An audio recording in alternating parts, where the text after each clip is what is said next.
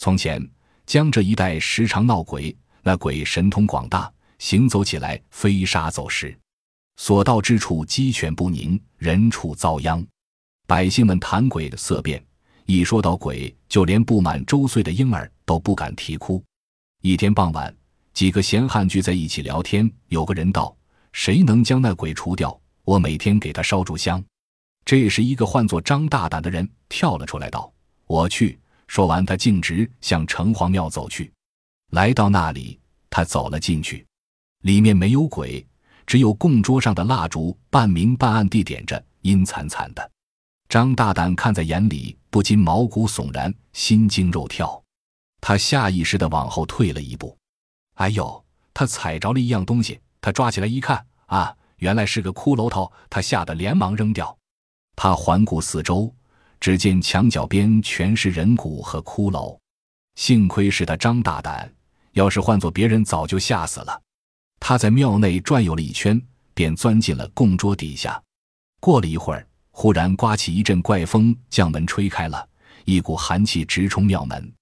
躲在桌下的张大胆不禁打了个冷战，接着便啊欠一声，这一声喷嚏被鬼听到了，但那鬼不但没有循声抓来，反而大打喷嚏。张大胆一见，纳闷了。不过他这时已顾不得这些了，拔腿便逃。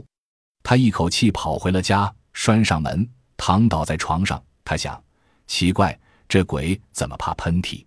有了！他兴奋地跳下床，在厨房里拿了一瓶胡椒粉，揣在怀里，直奔城隍庙去。他来到门口，轻轻推开庙门，蹑手蹑脚地走了进去。那鬼正在啃一条血淋淋的人腿。刚才张大胆未看清鬼的相貌，这回他可看得一清二楚。惨淡的烛光映着一张青面獠牙的脸。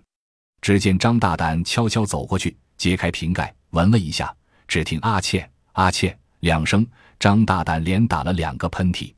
那鬼果然也打起了喷嚏，而且越打越厉害，打得满地乱滚。张大胆这时也连续闻瓶子，连续打喷嚏，打的那鬼吃不消了。鬼求饶道：“饶命呀，阿倩，饶阿倩！”张大胆说：“你平时作恶多端，现在求饶迟了。”他说完，又去闻胡椒粉，就这样折腾了半个多时辰，那鬼便两腿一伸，一命呜呼了。张大胆朝死鬼狠命踢了几脚，咧开嘴想笑，却又是阿倩一声打了个喷嚏。从此以后，江浙一带再也没有闹过鬼了。